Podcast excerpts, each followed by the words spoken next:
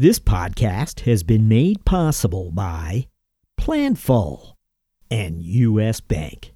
Hi, uh, this is Qing Zhao, CFO of Cyberkinetics Inc. You're listening to CFO Thought Leader Podcast. This is episode 558. Our, our customers need to be in essence online with us almost 24/7 in terms of the data pipes that exist. So we're very focused from a finance and an IT perspective of making sure that all of those touch points uh, are, are, are working, and if anything ever ever goes down from the perspective of either the integrity of that data or the, the, the, the data pipes themselves, we've got we've got a, a plan to get it back up um, very very promptly.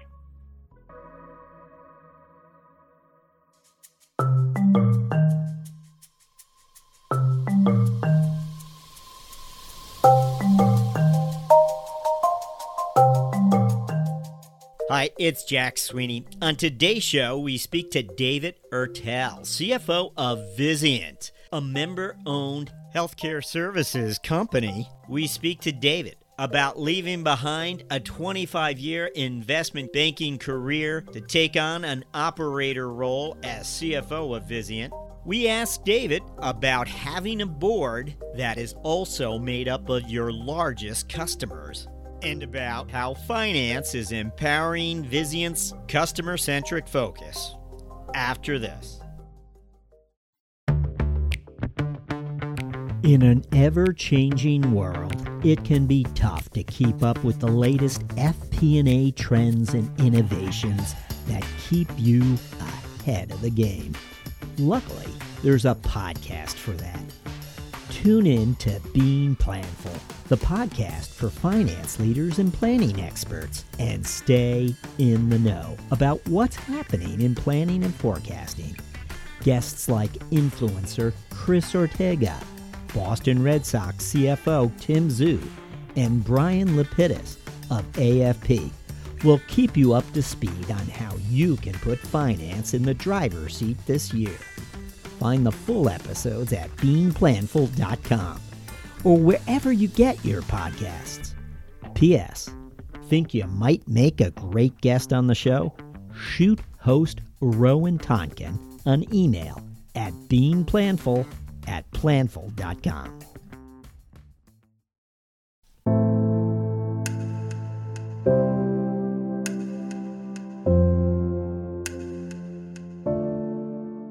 Hello, we're speaking to David Ertel, CFO of Vizient, a member driven healthcare performance improvement company.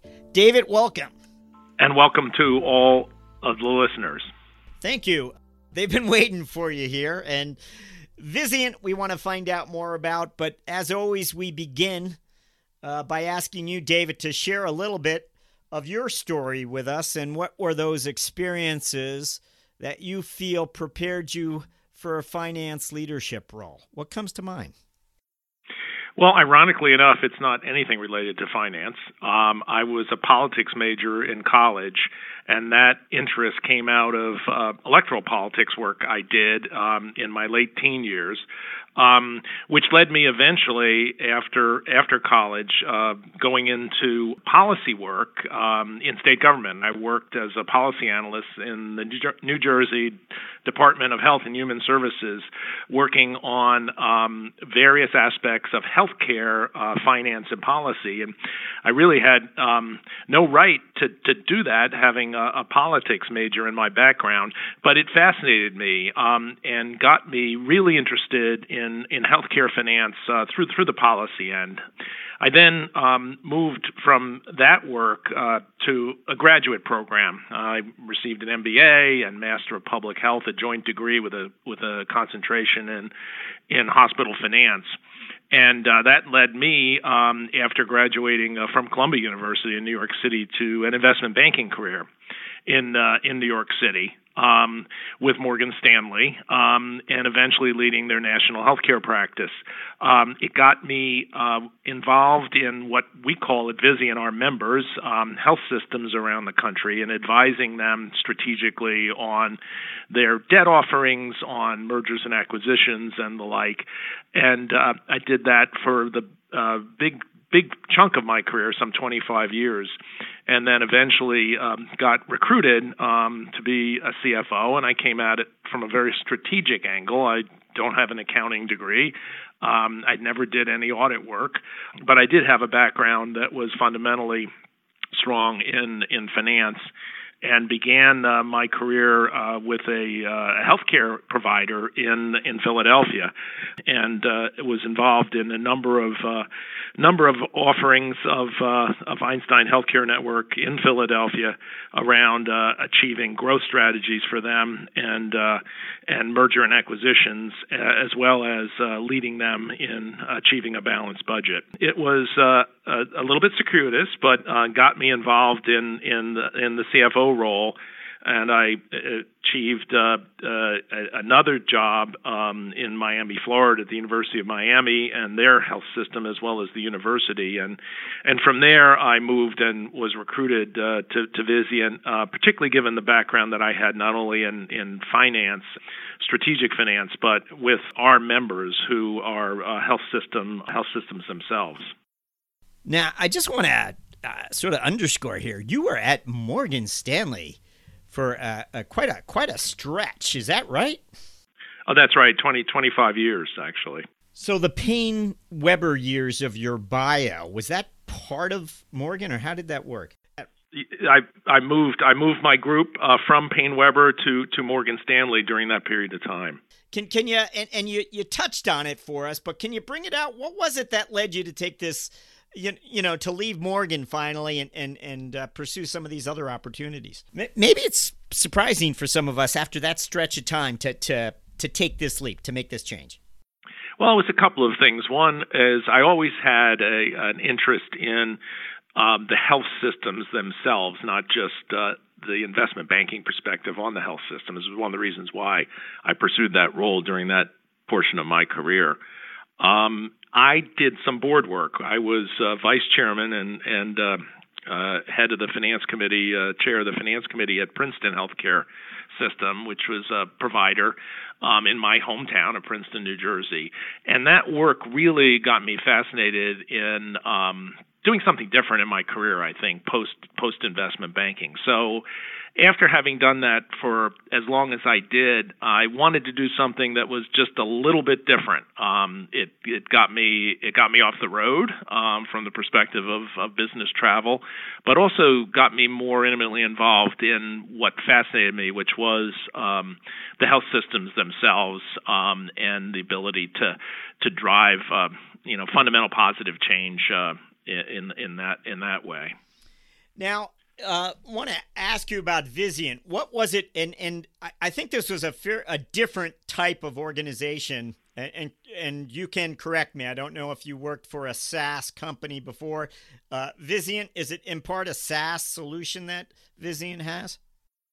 In part, it is. Uh, so, Vizient is um, a member owned, member governed, and member driven organization. We're private and for profit. Um, and uh, our our owners are some 316 health systems, um, many uh, of which I knew quite well from my prior career and had an affinity for them.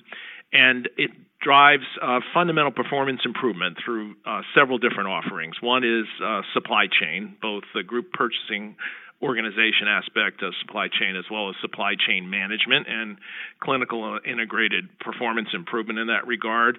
And then in data analytics, uh, some of which is SaaS oriented and some of which is hosted um, uh, by, by Vizient uh, that drives clinical uh, and operational performance improvement.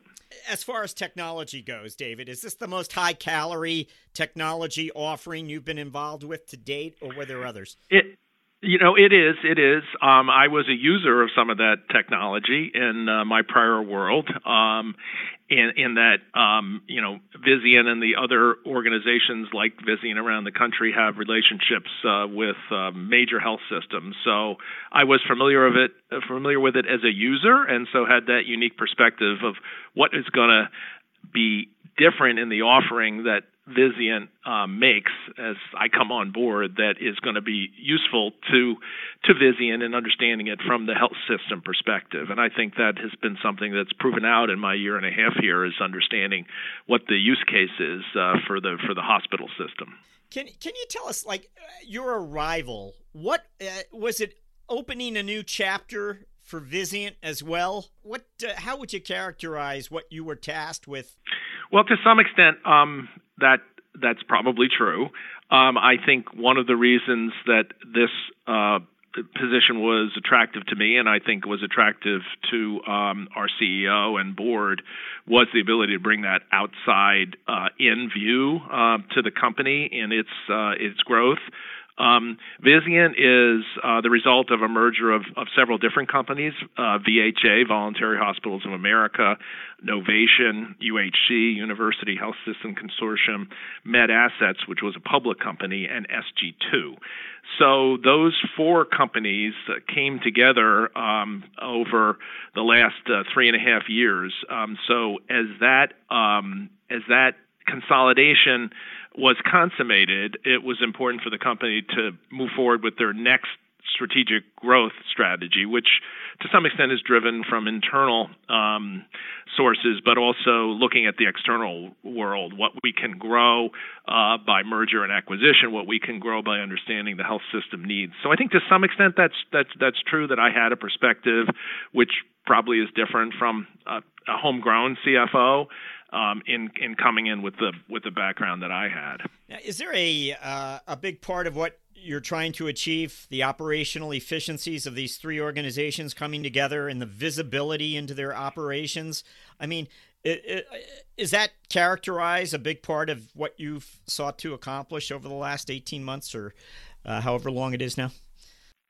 Yes, I think um, the the synergies that come out of that. There were initial synergies that were realized, uh, you know, in the first year and a half or two years uh, of the organization, and then the second stage of that is really to drive fundamental uh, change in the way that that business is done um, once merged, um, and I think that has been underway certainly before I got here. But I think one of the uh, things I was tasked with was how do we how do we move forward with that to to to really um, inculcate um, the way of doing business that that is Vizient and not any of the legacy companies. Um, so that's certainly been something that I've been focused on um, primarily in, in, in, in, this year as we went through a, a performance an internal performance improvement um, series of uh, of, uh, of tasks. Yeah, many uh, we we've spoken to finance leaders over time uh, frequently about the subscription model and how either a portion of their uh, business model has become subscription driven um, or it's become a subscription driven business over time. Many of these finance leaders, of course, 10 years ago, uh, did not operate in a, in a subscription model. This sounds like it's a sort of a hybrid type model, and I'm wondering if you can uh, share with us any thoughts about that part of the model that we described as SaaS earlier, and whether you have uh, been surprised by the visibility it's given you, uh, by the challenges maybe that it sometimes presents? Uh, what would you share with us in regards to that? Well, I think um, you've, you've, hit on a very uh, important point here, and that is that largely defined, um, most of Vizient's revenue is I'm going to put it in air quotes, subscription oriented. Um, some of it's literal subscriptions, be it SaaS or other offerings, um, but many of it is driven by multi year contracts um, that operate as as subscription services, be it a, uh, a clinical data or the group purchasing organization. So while that on the one hand provides great visibility on future revenue, the challenge for those types of organizations is not to sit back and, and rest on your laurels um, from the perspective of what offerings do you put forward to enhance that and really take advantage of a of a of a built-in stickiness because you have a either a contract or a subscription uh, that serves as a contract.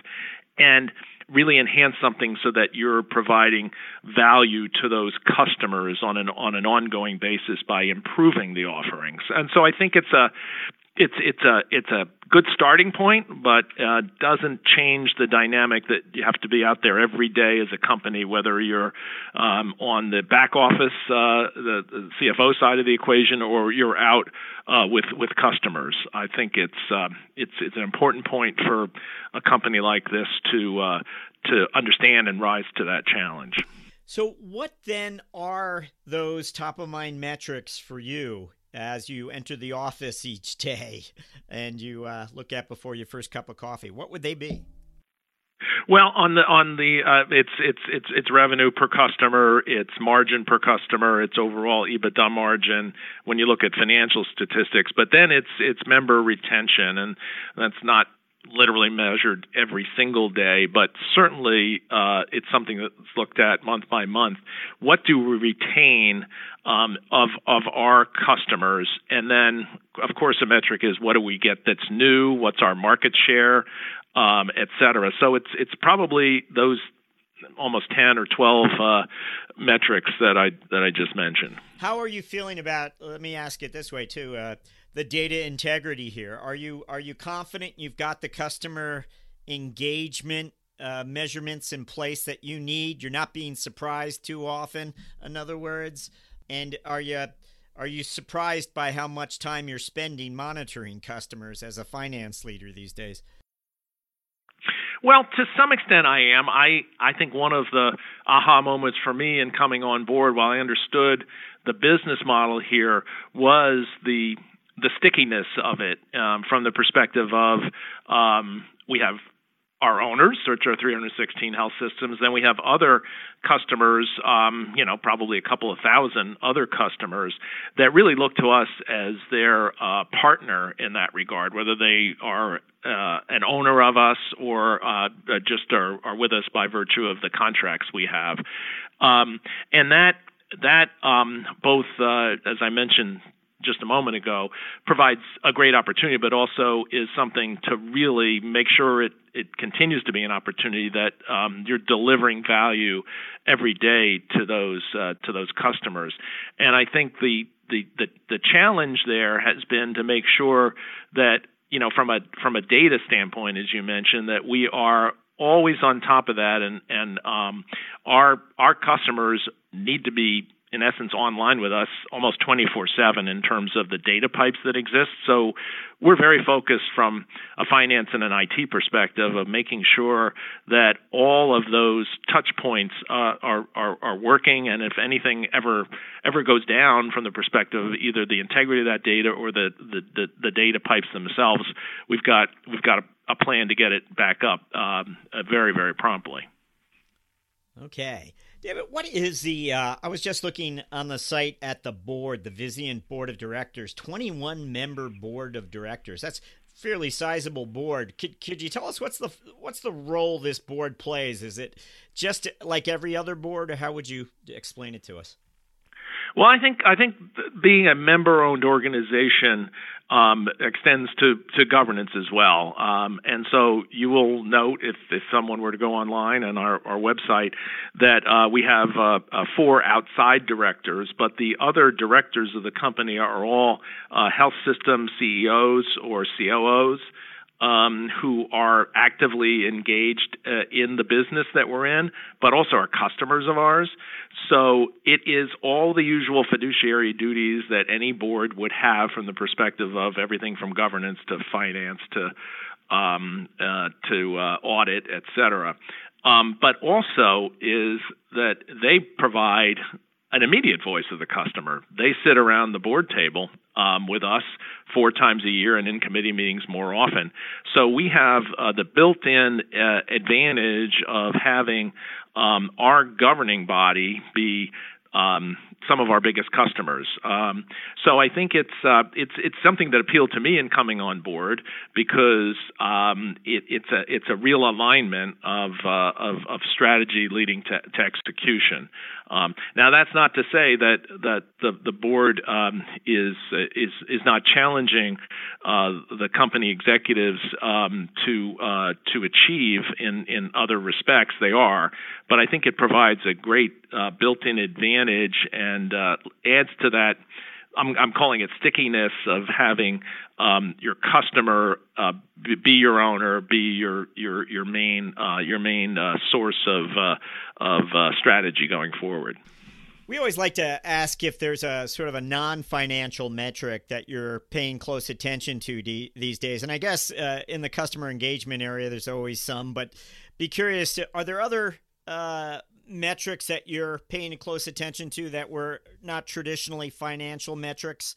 Sometimes it's the net promoter score or what have you, but uh, we hear all sorts of things. Yeah, we've just begun to um, really track and and uh, and understand the net promoter score. Um, I think that's that is and will become an even more important metric um, uh, and I think is for for a company like Vizient. I think um, the other member satisfaction, um, customer satisfaction scores are are important um, as well. Um, I also think that it's uh, the retention of uh, of our of our customers, our member customers, in what they utilize uh, that is uh, Vizient, whether they renew with us, whether we gain in market share.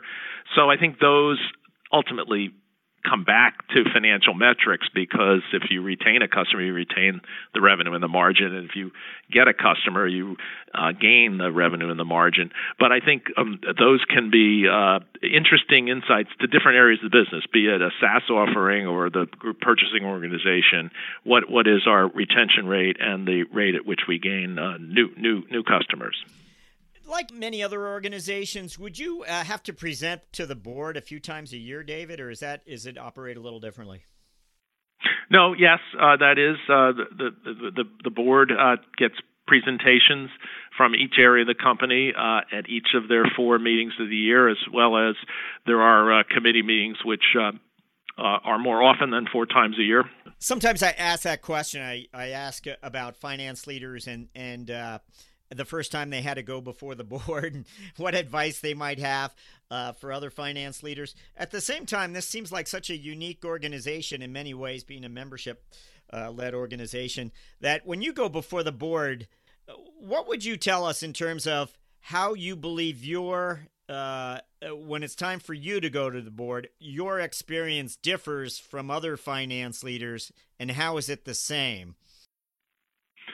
Well, um, I'm not sure I can comment on other finance leaders, but I have always approached uh, board discussions um, at a level of um, I'm going to call it full disclosure, um, where you know you don't uh, hold back anything, whether it's good, bad, or indifferent, um, from uh, the directors, both in my CFO roles here as well as my two health system CFO roles.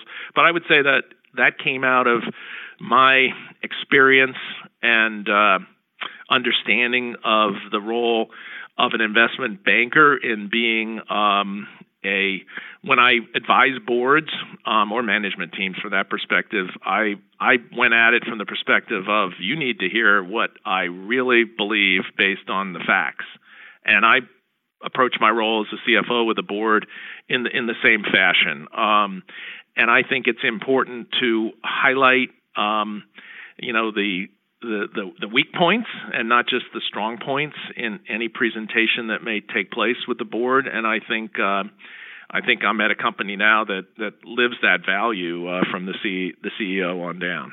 I guess I guess what I'm uh, I'm trying to highlight, or what I found interesting, is these are your customers as well. So yeah. whereas other boards are comprised of other, uh, you know, luminaries, sometimes in in C-suite members from other companies, uh, you've got your customers there as well. So they bring a whole other perspective, maybe another whole set of questions they might want to ask you along the way.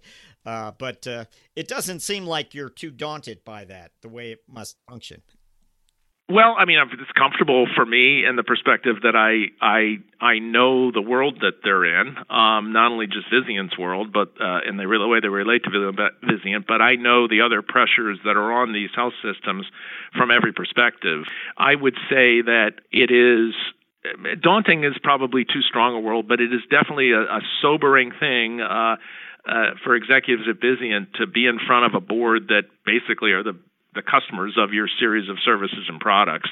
Um, so there's not much that can be um, that can be swept under the rug. Um, uh, from a governance perspective here we may not always be aligned with them. They could have different views than other than other of our customers, but I think um, it really keeps the management team on its toes um, uh, from that perspective to have the board that's not only the fiduciary for the for the company, but also our some of our largest uh, largest customers. Well, we always like to ask for a finance strategic moment, and this could have occurred anytime during your finance career. Uh, your pre CFO days, uh, or or uh, in the last eighteen months. Uh, and this is where your lines of sight into the organization allowed you to see a, a risk, an opportunity, allowed you to see something that others weren't able to see given your lines of sight. Now, w- anything come to mind when we ask for a finance strategic moment? Well, it's in it's in one of my prior jobs as a CFO. Um, I uh, was the CFO of the University of Miami Health System, and um, shortly after arriving there, um, it became clear that one of the service lines, meaning the, the, the health system service lines, was the primary um, driver of uh, of the margin, the overall margin for really the entire university. And so that insight, which uh, um, my CEO and I there shared, drove us to um, a series of decisions about how we would position the organization for longer term success should that be a vulnerability in the future and not just a uh, a, uh, a, a very positive thing.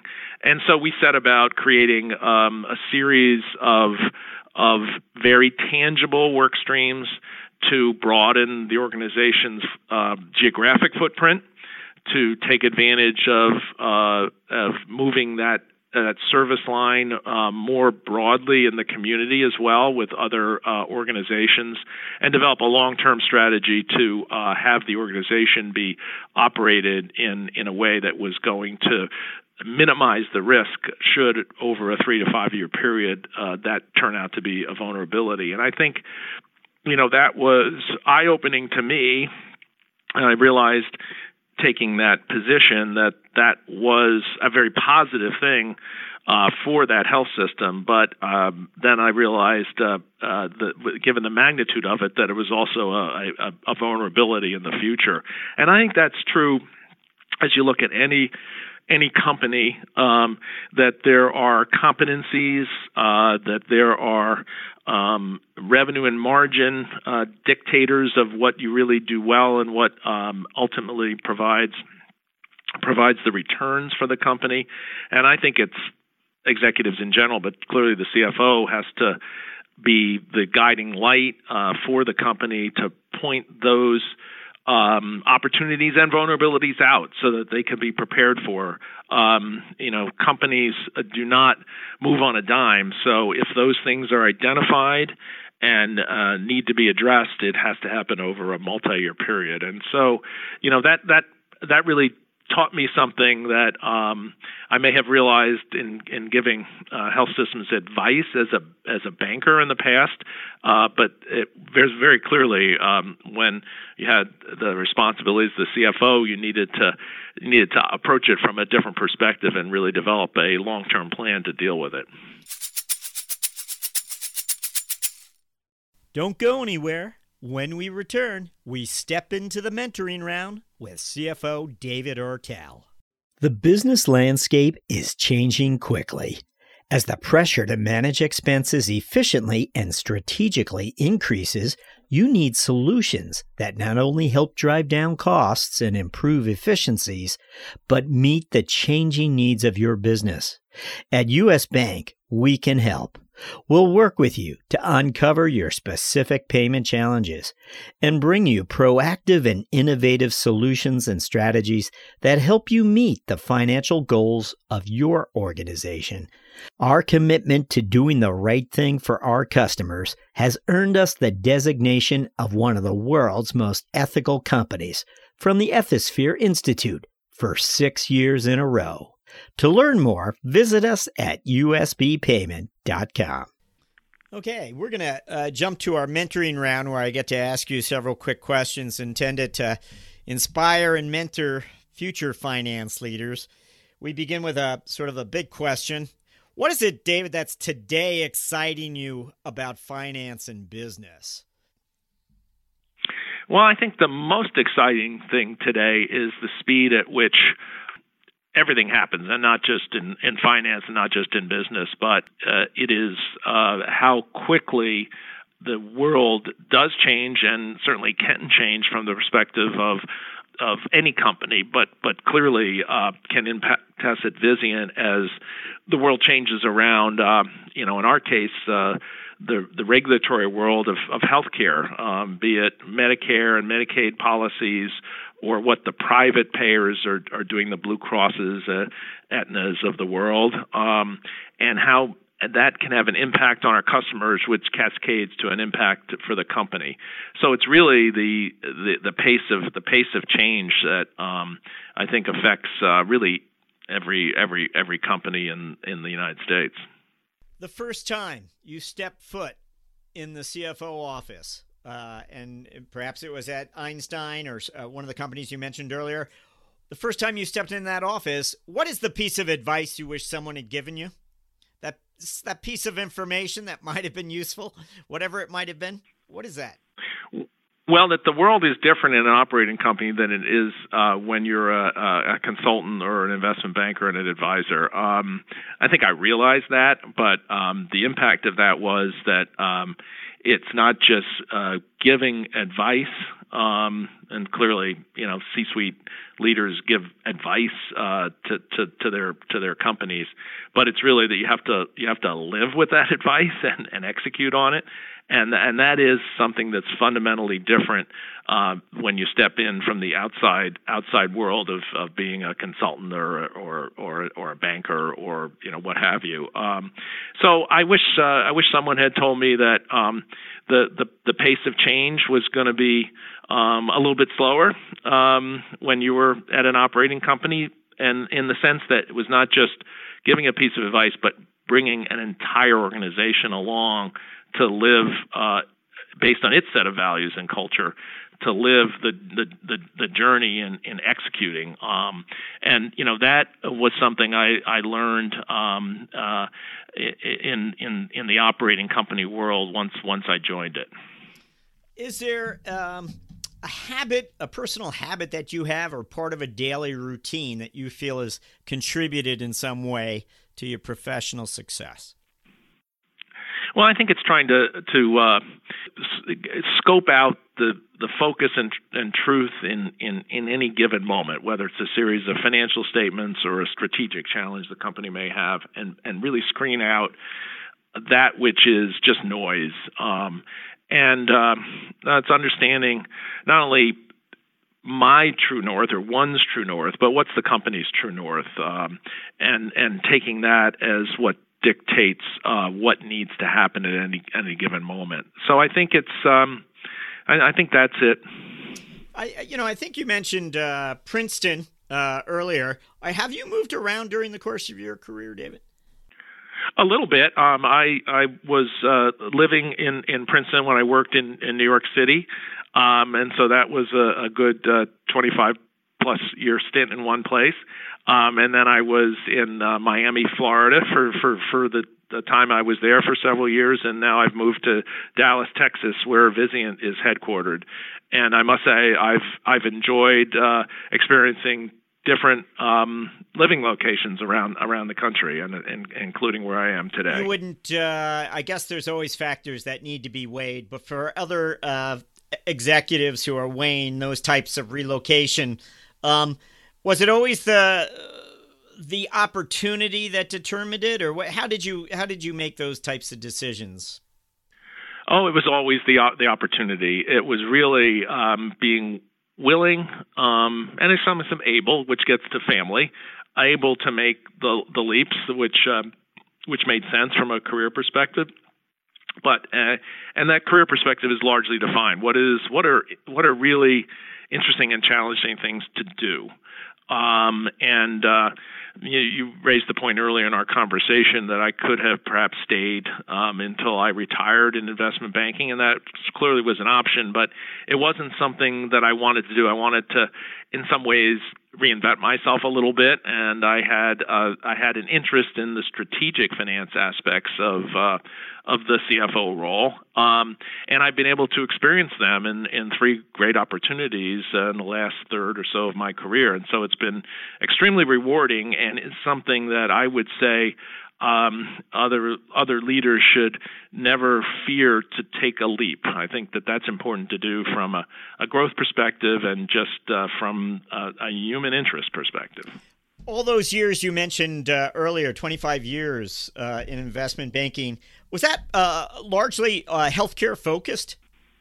Yes, it was, it was entirely healthcare healthcare focused. Have yes. you ever stepped outside of the realm of, of healthcare? And that alone, I think that focus is is interesting. But uh, whether oppor- I'm sure there must have been opportunities. But what would you what would you tell us? What what how, uh, why the focus? Well, I think. Um, when I uh, mentioned earlier that I was a politics major in, in college and was very interested in public policy in general, that wasn't just related to, to healthcare. It became related to healthcare based on the first job that I had um, in in state government um, in the Health and Human Services uh, uh, department. Um, and uh, I, I would say no. I I really have never thought of doing anything outside of of healthcare, largely defined. I mean, it, not just. Uh, not just uh, you know investment banking or not just as a health system CFO. I've thought about it more broadly than that, but um, it, it, it's one of those one of those one of those circumstances that perhaps others have experienced in their career. If if you were to go back to the beginning, you never would have guessed that it would wind up that way. Um, but it all worked fairly seamlessly, um, in my case at least, uh, from a career standpoint, to do something that prepared me for the next step and the next step and the next step. And uh, I, uh, I, I definitely thought about it very seriously when um, I was recruited to become a health system CFO. What you know, what am I doing with that? I'd been an advisor before that. I didn't have an accounting degree, and um, I certainly knew my way around a financial statement. But um, I, I, I was very much focused, which I think is what's happening in the CFO world, um, as it is in in most leaders of uh, uh, within the the, the, the C-suite of companies all the roles are becoming much more strategic. Um, it's really about um, developing the next set of uh, plans, the next set of strategies, and then uh, working with your teams to to execute on them. Um, and so I think uh, the world of someone coming from an audit firm or the internal accounting department and moving up to be a CFO, um, while still a valid one, I think I think you're seeing a lot of a lot of um, insights and uh, experiences that are are are gained in, in a professional career from the outside being brought to to those to those roles. Wondering if you have a a book perhaps that you would like to recommend to finance leaders. Doesn't have to be a, a finance book by any stretch. Uh, we often get novels recommended as well. So anything come to mind? Well actually um, uh, there's many, uh, but I think going back, it's now almost 20 years ago, I think Jim Collins' book, uh, From Good to Great, um, uh, is uh, is something that immediately comes to mind to me. And the most important point of that is that it's important for uh, companies. Um, it's important for organizations in general to understand what their competencies are and to focus on them. Um, and by that I don't mean you know if you're if you make widgets you ought to just focus on widgets. That's not my point. Um, the competencies really are what do you bring to the market? What do you bring to you know your your world if you're a not-for-profit healthcare system that is distinctive um, uh, shows great uh, capabilities and will be a harbinger of your future success. And it's focusing on those competencies. That's that's what I take out of that uh, that that book. Understanding what you're good at, what you're not good at, and really uh, uh, focusing um, in, in in in materially new ways sometimes too on what you are good at. We're up to our final question, where we ask you to look forward the next 12 months and tell us what are your priorities as a finance leader. Well, the first would be achieving um, our 2020 budget. and uh, that that clearly is is uh, job number one. Um, but I think longer term, um, because the way that I look at budgets and the way this company looks at budgets, it's it's one year. It's not it, it, it's one year of a multi-year plan. But that multi-year plan is really the focus of the next year. How do we gain the seeds for success? in years two, three, four, five, and out into the future. And that's going to be driven by uh, by growth strategies, both internal and uh, and outside uh, uh, growth strategies. And so those are some of the things that are really top of mind to me um, right now and going into 2020. What are the series of growth strategies we can we can execute on that's going to make for 2021, 22, and beyond success? David Ertel, thank you for joining us on CFO Thought Leader. You're welcome, Jack.